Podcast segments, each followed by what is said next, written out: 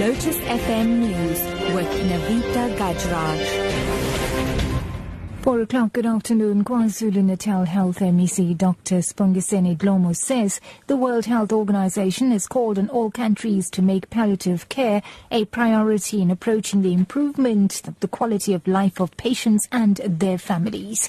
He was speaking at the annual palliative conference in Durban. WHO has called for all countries, for all communities to prioritize the palliative care as an approach that improves the quality of life of patients and their families. You will be surprised that uh, by supporting a patient in a hospital or in a hospice, the family gets so much confidence in that and they find happiness in that type of thing of improving the quality of life.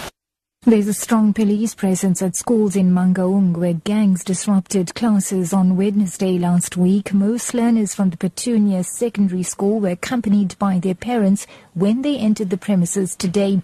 At the Sehunelo Secondary School in Batho, the, the situation rather remains calm.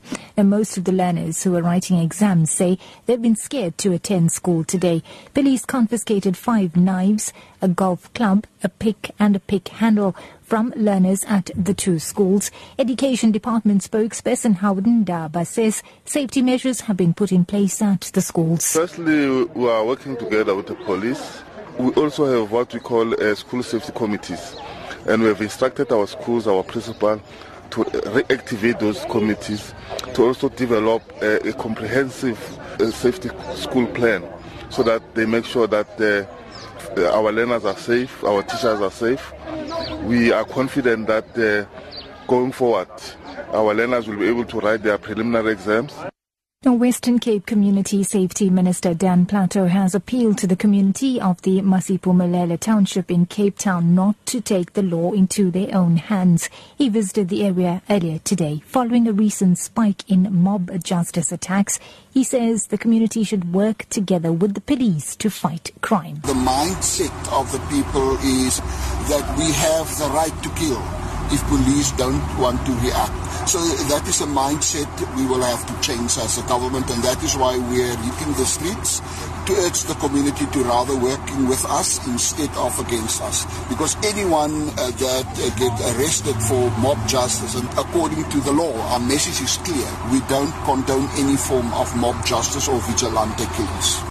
And wrapping up, a South African businessman who has been reunited with his family after being jailed in Equatorial Guinea will shed more light on his ordeal later this week. Daniel Janse van Rensburg is from Hoekwil in the Southern Cape. He landed at George Airport last night. Janse van Rensburg was released after theft and fraud charges stemming from an aviation deal were dropped. His family spokesperson, Fran Kirsten. Daniel Janse van Rensburg is absolutely exhausted after his trip back back to South Africa from Equatorial Guinea.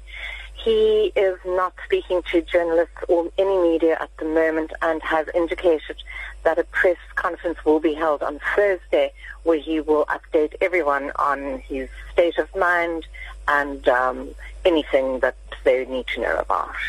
Topping in news at 4 KwaZulu-Natal Health MEC Dr. Sibongiseni Dhlomo says the World Health Organization has called on all countries to make palliative care a priority in approaching the improvement for the quality of life of patients and their families. For Lotus FM News, I'm Navita Gajraj. I'll be back with headlines in half an hour.